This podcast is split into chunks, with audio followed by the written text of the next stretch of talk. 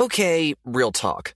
When did paying someone back become social media? What do you mean? Like, say I want to see what you're doing and who you're hanging with, and you're not posting about it on your story. I can just stalk your pay app and find out what you're doing. Oh, yeah, that's weird. You do that? No, I don't do that. I use Apple Cash. It's built into your iPhone, easy and secure. You can send and receive money right in messages and keep it between friends, and then use that money to buy something at a store with Apple Pay. Did you just pay me a dollar on Apple Cash? Maybe. Shh. Services are provided by Green Dot Bank, member F D I C. Terms apply. Summon your anticipation for an all-new season of Bridgerton, the official podcast. I'm your host, Gabby Collins. This season, we are bringing fans even deeper into the ton. I sit down with Nicola Coughlan, Luke Newton, Shonda Rhimes, and more. Watch season three of the Shondaland series on Netflix May sixteenth. Then, fall in love all over again by listening to Bridgerton, the official podcast on the iHeartRadio app, Apple Podcasts, or wherever you get your podcasts. New episodes drop starting May second. Welcome to Criminalia, a production of Shondaland Audio in partnership with iHeartRadio.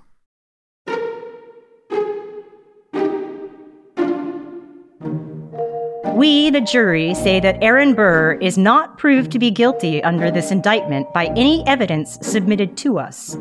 We therefore find him not guilty of treason. Welcome to Criminalia and the first episode of our new season, The Treasonists. I'm Maria Tremarchi. And I'm Holly Fry. Aaron Burr was the third vice president of the United States, but is probably more famous for his involvement in two of the most sensational events of his day. On the morning of July eleventh, eighteen oh four, when he was forty-eight years old and vice president of the United States, Burr fatally shot Alexander Hamilton with a fifty-six caliber dueling pistol in a duel in Weehawken, New Jersey. Hamilton was a founding father of the United States, a lawyer, scholar, economist, soldier, congressman, and he was the first U S Secretary of the Treasury. Three years after that life-defining event, Burr was accused and acquitted of treason against the United States.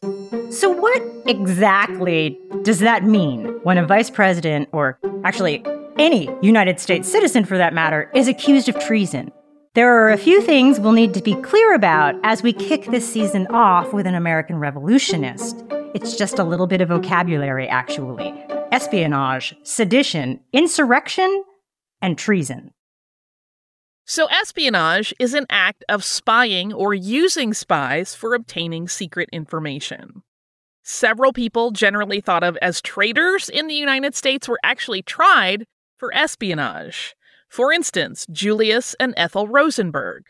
In June nineteen fifty-three, the Rosenbergs were executed for conspiracy to commit espionage under the U S Espionage Act of nineteen seventeen in a plot to sell American atomic secrets to the Soviet Union.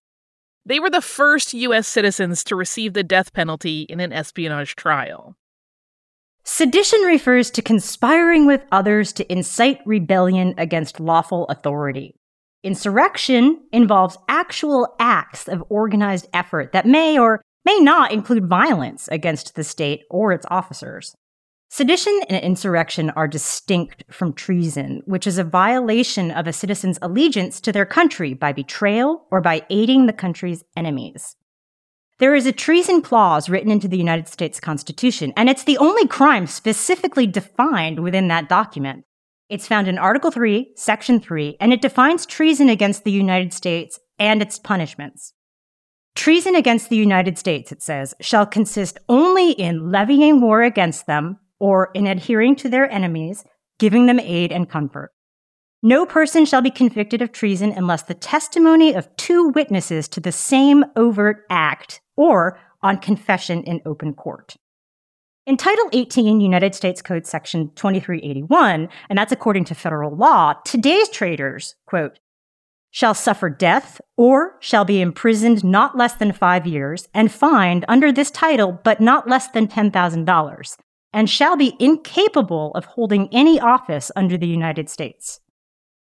Okay, now that that is all cleared up, it is the specific wording in the definition of treason in the Constitution that ultimately won Burr his acquittal. We're going to get into that. It's a little bit early, but we're going to take a break for a word from our sponsor so we can keep the story of Aaron Burr's life all together. When we return, we'll get to know who Aaron Burr was before he decided to levy war against the United States. Allegedly.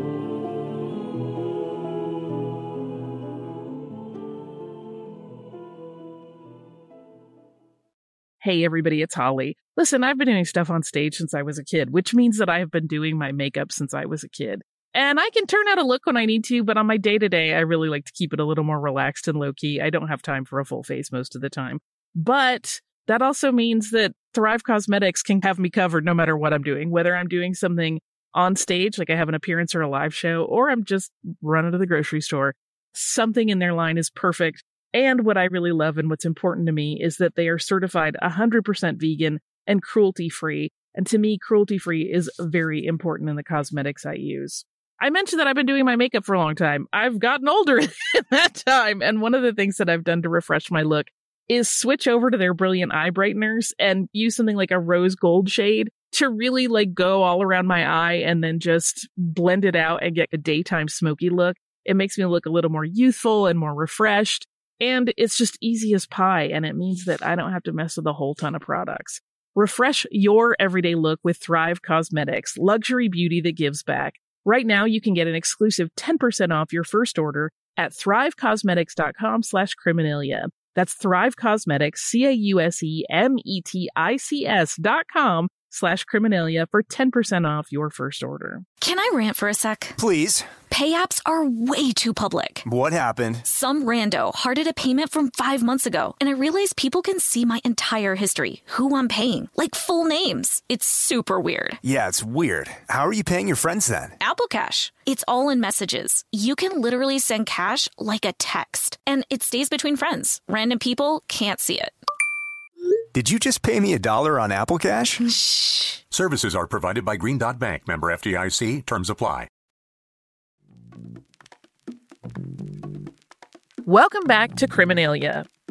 Aaron Burr didn't get along with a lot of his peers. At least that's certainly how it seems. But it sounds like he was a great lawyer. Let's run through his accomplishments. So Aaron Burr is actually Aaron Burr Junior, and he was born on February sixth, seventeen fifty-six in Newark, New Jersey. He was the son of Aaron Burr Senior and Esther Edwards, a prominent New Jersey family. Burr was just two years old and his sister four when their parents died, and the two were raised by a wealthy uncle, their mother's brother. At the age of sixteen, Aaron graduated from the College of New Jersey, which today we know as Princeton University. He continued his education, studying law at Litchfield Law School in Connecticut. He put his studies on hold and volunteered to fight in the American Revolutionary War, where he served with distinction under General Benedict Arnold and rose to the rank of lieutenant colonel. He resigned in seventeen seventy-nine, citing ill health, and then Burr went back to the law. In seventeen eighty-two, he was admitted to the New York State Bar, and he opened what quickly became a bustling law practice in New York City soon thereafter. Right. Benedict Arnold. Of course he studied under, of course he served under Benedict Arnold. And like Benedict Arnold and like George Washington didn't get along. And then like Burr and Washington get along. I'm like, this all is like complete circle here. Like, yeah, it's all adding up. Yeah. Uh, the same people like each other, which is generally what happens. So Burr was busy. He was elected to the New York State Assembly in seventeen eighty-four and served one term. In seventeen eighty-nine, he was appointed New York Attorney General by Governor George Clinton, a role he served in until seventeen ninety-one. He was elected to the United States Senate that same year, beating General Philip Schuyler. This is notable because Schuyler happened to not only be the incumbent, but he was also the father-in-law of Alexander Hamilton. Hamilton and Burr were definitely not friends, but they certainly knew each other. Most stories of the two's relationship are not flattering for either party. Hamilton and Burr differed over a lot of things, but definitely politics. Hamilton was a Federalist, while Burr was politically affiliated with the Democratic Republican Party, the party that opposed the centralizing policies of Hamilton. Burr's win over Schuyler fueled that long-standing rivalry. Burr had hoped to secure the vice presidency in seventeen ninety-six, but he was not elected. The following year, he failed to win re-election to the Senate. He lost to Schuyler, and he blamed that loss on Hamilton for ruining his reputation. In the election of eighteen hundred, he was on the presidential ticket with Thomas Jefferson. Each man received the same number of electoral votes, a tie in the Electoral College. Under the Electoral College procedures at that time, the electors cast their votes for both candidates without specifically indicating who should be president and who should be vice president. It wasn't until eighteen oh four when the twelfth Amendment to the United States Constitution was adopted, requiring electors to cast separate ballots for president and vice president. So that vote went to the House of Representatives to decide the outcome, where it was determined that Jefferson would be president with Burr as his vice president. Whether or not it had any influence, and there's no way to be one hundred percent sure, but it was faux Alexander Hamilton who lobbied Congress toward choosing President Jefferson. Jefferson did not trust Burr, and since the election, he had believed that Burr had engaged in secret meetings and dealings in an effort to secure the presidency for himself. He, meaning Jefferson, and other party leaders often marginalized the vice president in his role because of that belief, secret dealings or no secret dealings. Jefferson would continue to be a misery in Burr's life, and we can pretty safely say vice versa. They were swift political enemies, but it was a dinner party that ultimately sparked the infamous Burr-Hamilton duel. Nearing the end of his term as vice president, Burr ran for the governorship of New York. In February of eighteen oh four, a New York Republican, Doctor Charles D. Cooper, attended a dinner at which Alexander Hamilton spoke at length and strongly against Burr. He had done that many times, but here's the problem with this particular instance. Cooper then wrote a letter to Philip Schuyler in which he described how Hamilton had insulted Aaron Burr, one of the New York gubernatorial candidates, at a private dinner. That letter was also published in the newspaper, the Albany Register. So, did Hamilton intend for the things he said to be relayed in a published letter? Maybe. Maybe not, but it wasn't the first time Hamilton had spoken about Burr in the press. It was once printed in a New York newspaper that Hamilton, quote, looked upon Burr to be a dangerous man and one who ought not to be trusted with the reins of government. The letter hindered Burr's bid for New York governorship, or at least Burr felt that way, and he lost by a large margin to Morgan Lewis. It was when he confronted Hamilton about his slanderous words that Burr challenged his longtime rival to a duel. Duels at this point were illegal in both New York and New Jersey, but the penalties were way less severe in New Jersey, so they chose Weehawken. Weehawken, New Jersey, is just over the Hudson River from New York City. Today, the Lincoln Tunnel, which is just about a mile and a half long, connects Weehawken with Midtown Manhattan. There are conflicting accounts about what exactly happened during this duel, but the facts remain these. Each man fired one shot. Burr was left unhurt, and Hamilton, fatally wounded, died the next day. While Burr was indicted for murder in both the states of New York and New Jersey, he returned to Washington, D C and resumed his V P duties presiding over the Senate. He finished his vice presidency, safe from prosecution, and the indictments in this case never reached trial. Burr's political achievements are largely overshadowed by his duel with Hamilton. Many things, really, about Burr's life seem to be overshadowed by that event. Except, maybe the treason. In late November of eighteen oh six, President Jefferson issued a proclamation stating that a traitorous conspiracy had been uncovered, though he didn't mention any names at that time. He called on, quote, all persons whatsoever engaged or concerned in the same to cease all further proceedings therein, as they will answer the contrary at their peril. In response, the House of Representatives requested that Jefferson present evidence to support his claims. Instead, on January twenty-second, eighteen oh seven, Jefferson pronounced Burr as guilty of treason, this time naming names. And he stated that Aaron Burr was a traitor whose, quote, guilt is placed beyond all question. Jefferson's public declaration of Burr's guilt before there had even been an arrest or indictment was, of course, controversial. In response, former President John Adams, for instance, wrote that even if Burr's, quote, guilt is as clear as the noonday sun, the first magistrate ought not to have pronounced it so before a jury had tried him. Here's how it began. After his rival's death and the end of his vice presidency, Burr's interest lay with the country's newly acquired territory, and the land around the United States, too. Borders were disputed, and the land was perceived as being unsettled, though that ignored indigenous populations already living there. He believed with a small but well-armed military, he could take territory for himself. But Burr knew he couldn't go it alone and brought in General James Wilkinson of the United States Army. Wilkinson and Burr had been friends since serving in the Revolutionary War.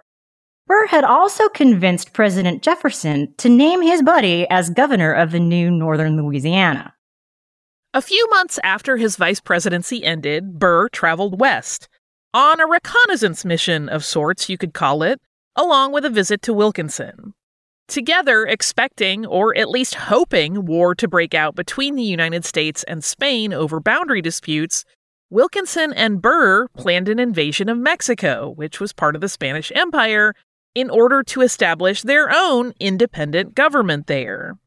They may, the record is inconclusive on this part, they may have also discussed a plan to incite a secessionist movement in the West, planning for that group to join Mexico. It's also been speculated that the plan could have been to provoke war with Spain to create an independent Mexico, or to perhaps separate the Trans-Allegheny region from the United States, or maybe just simply to see if there was a fortune to be made.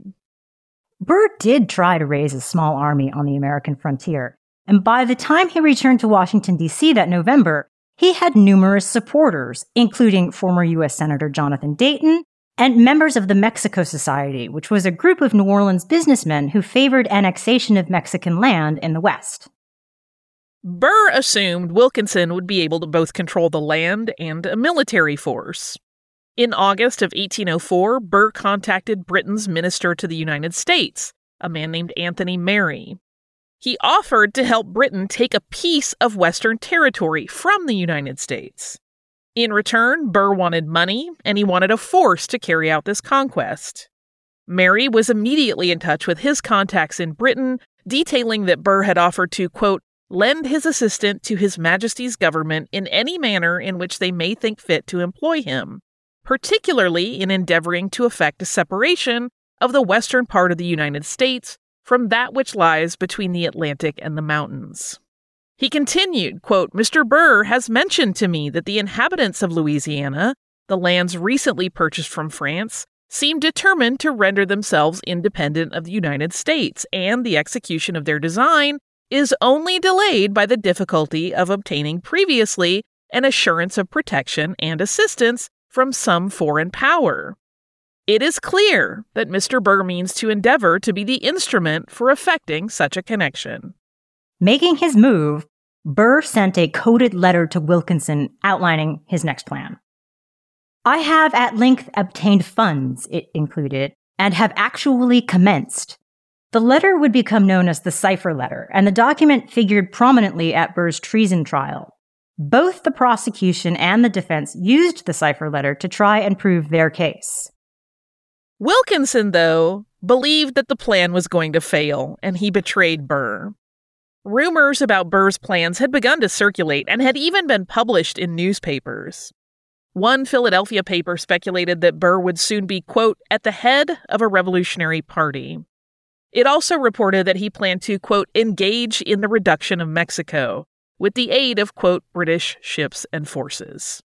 The persistent rumors made President Jefferson increasingly suspicious, and then, on October ninth, Wilkinson sent a letter to Jefferson outlining the conspiracy. He did not name Burr, but stated that there was a, quote, deep, dark, wicked, and widespread conspiracy afoot. In an interesting and somewhat twisty side note, it turns out that Wilkinson was in the pocket of the Spanish government for many years. It's that old, when you accuse people of things, it's because you are doing it. You're doing it yourself. Oh, these two. So, We're going to take a break for a word from our sponsor now. And when we're back, we will be talking about Burr's arrest, his indictment, and finally his trial.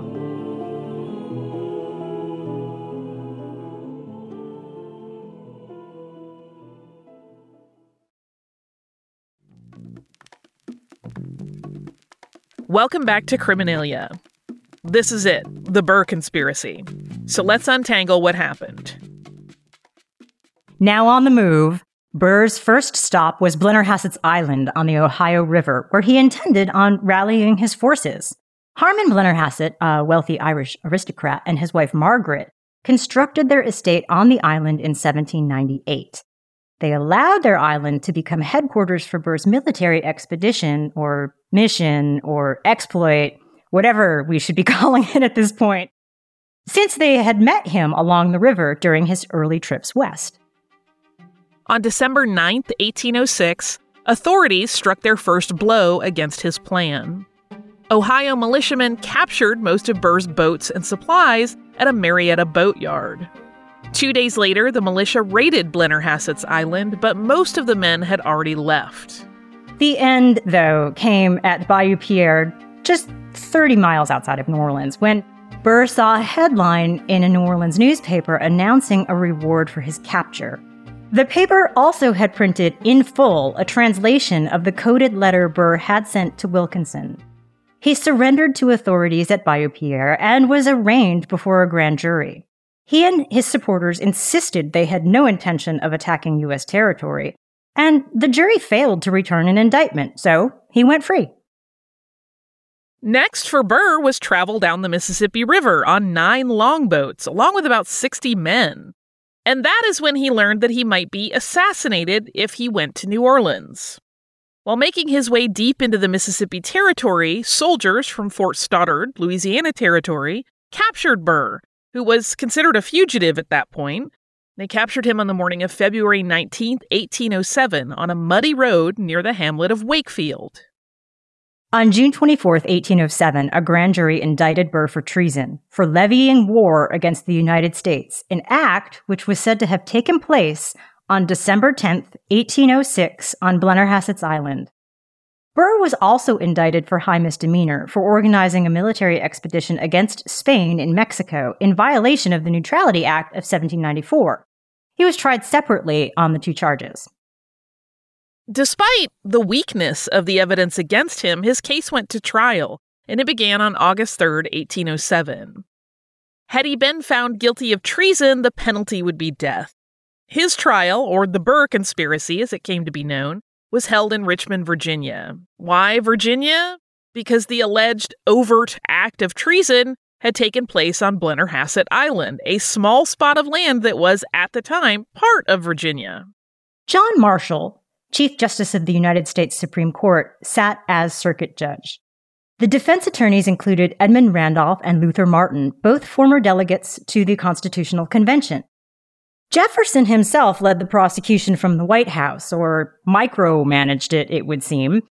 Attorneys George Hay and William Wirt, who would go on to become the longest-serving attorney general in United States history, rounded out the prosecution.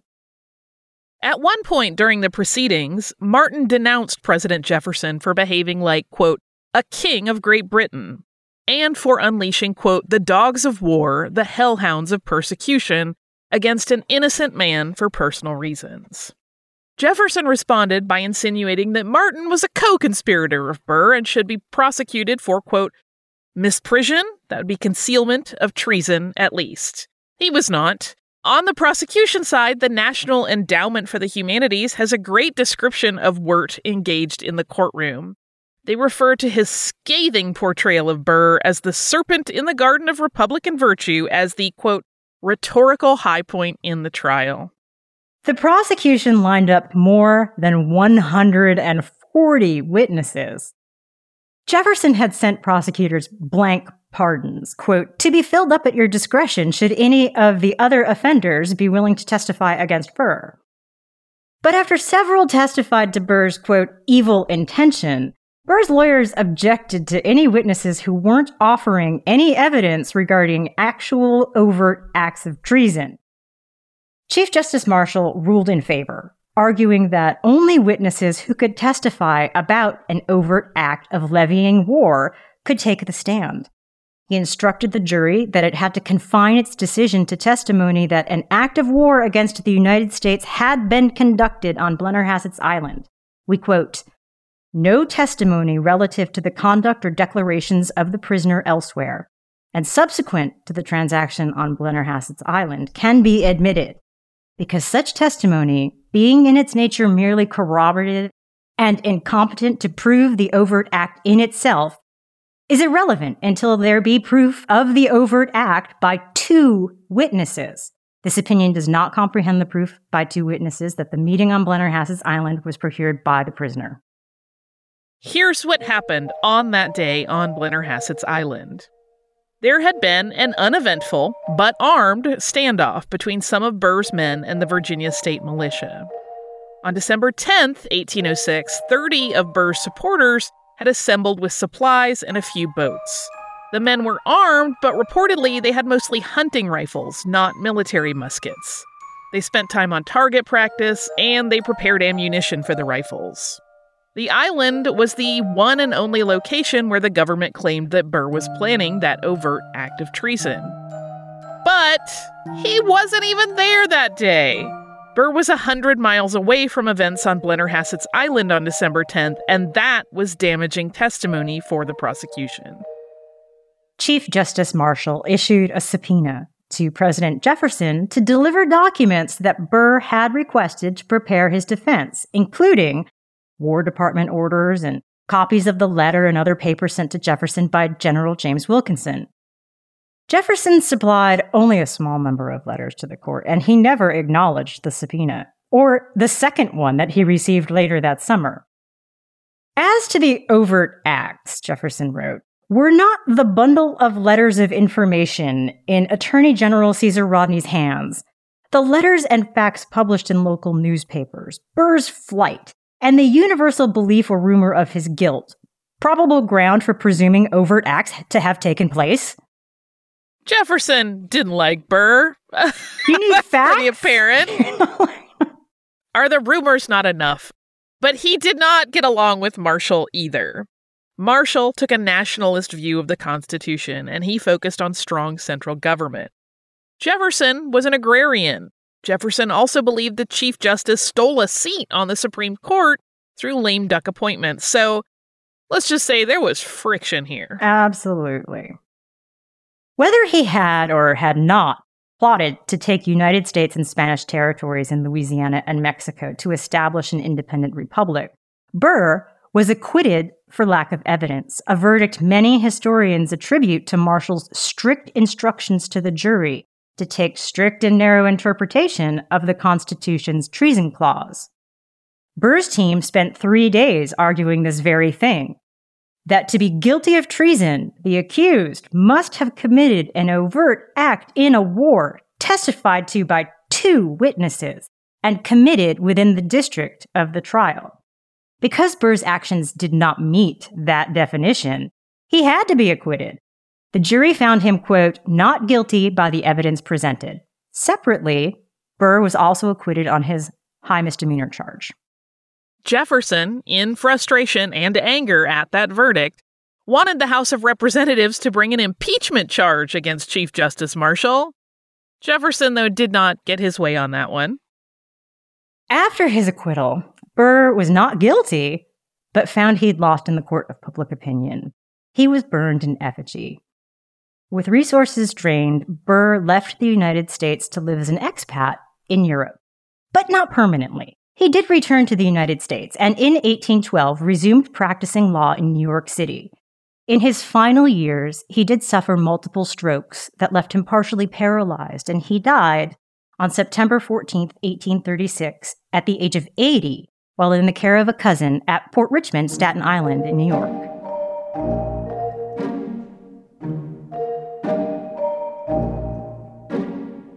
So this season of The Treasonists and the Traitors, what shall we call our cocktail selection? I'm calling this the perfidy pour. I just felt alliterative, and I like that word. It's it fun to say. It works sometimes, but the word is fun to say. And it's germane to our theme of people not trusting one another. So, we are living in very interesting and troubling times. And I think we keep talking about many news things. And even just when people are chatting amongst themselves or on social, it's like unprecedented, the things we're going through. Some of them, yes. But listen, when you read this story mm-hmm. or you hear this story, it's like, oh, well, actually, um, a lot of these things were going on from the beginning of our country's existence. Exactly. It's a little bit hard to escape from the news and the show. Yes. It's all here. I couldn't help but think about that a lot as I was preparing this first Perfidy Pour. I wanted to do something that was reminiscent of drinks that may have been consumed around this time. We've talked about before how like a hard cider would be very popular during that time, often with another spirit added. So I made a, a little cocktail called Same As It Ever Was. Hopefully you still have some hard cider from the last time we did it, which is not that long ago. It has an interesting flavor, and I'll tell you what happened when I made it. You might laugh at me, and that's fine.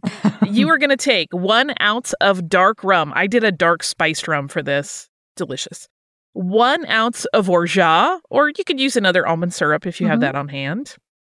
Five ounces of apple cider. I made sure that the dark rum and the orgeat were combined together completely before pouring that hard cider over it, because the hard cider has some bubbliness to it. And then I hit it with just a dash or two of Angostura bitters. And this is one of those drinks that I sipped it and went, was this a horrible mistake? And then I stirred it a little bit and went, is this a horrible mistake? And then I took a third sip and went, it is not a horrible mistake at all. Now it just got good. I needed to stir it a little bit more and combine it, because if you just let it sit on top of each other, sometimes that's a fun way to experience a drink. This is not one of those. You want to combine them. I like to think that along the way, Aaron Burr was like, is this a horrible mistake? I'm doing it. like, like I love a little almond flavor. The thing that's interesting is that the cider and the dark rum have so much flavor of their own that they bring to the party that the orgeat, uh, you don't get that almond flavor initially. Like it took mm-hmm. a couple sips before my tongue was like, that's almond and it's delicious. And then it was very yummy. That is the same as it ever because that's how I'm feeling today. This is a very easy one to make a mocktail out of. Instead of dark rum, we're going to do that thing we do where we sub out a tea. I would do a tea with some spice to it. I would do like a tea that's intended to make chai here. And then do that with a non-alcoholic apple cider, especially a sparkling. Use your orgeat. You can still do the bitters if you are a person that doesn't even do bitters because you want no drops of alcohol at all since it has a tiny, minuscule amount in it. You could skip those. It's fine. It's still going to be really interesting, I think, and very yummy. It's mm-hmm. What's interesting is that it's not too sweet at all. I tend to like a sweet drink, but I know not everyone does. If you do like a sweet drink or you abhor a sweet drink, the easy fix to make here is to dial that orgeat amount up or down. When I first did it, I only put in a half ounce. That was not enough mm-hmm. for my palate, and it just was a little too, something wasn't working in terms of the balance. So I added a little bit more, and that's how we landed here. But if you would like it even sweeter, you could put more in. Uh, it also depends on the sweetness of the apple cider you're using. Some are much, much sweeter than others, especially once you get into hard cider. They have very different flavor profiles, yes. brand to brand. You can calibrate based on that. So yes, same as it ever was. I hope we all have some sense of hope that our country has gotten through a lot of weird times before, and hopefully we will manage this again. It's hard to see that at some moments, but that's my hope. If this story gives you any shred of hope whatsoever, I will consider it a wild runaway success. And you can enjoy a little sip of a cocktail while you contemplate. We are so excited to be talking about treason this season. And we hope you will join us again next week because we have more wild tales of behavior.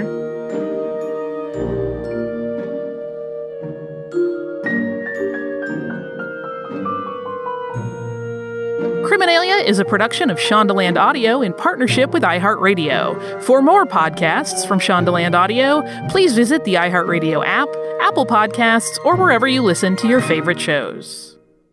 Summon your anticipation for an all-new season of Bridgerton, the official podcast. I'm your host, Gabby Collins. This season, we are bringing fans even deeper into the ton. I sit down with Nicola Coughlan, Luke Newton, Shonda Rhimes, and more. Watch season three of the Shondaland series on Netflix, May sixteenth. Then, fall in love all over again by listening to Bridgerton, the official podcast on the iHeartRadio app, Apple Podcasts, or wherever you get your podcasts. New episodes drop starting May second.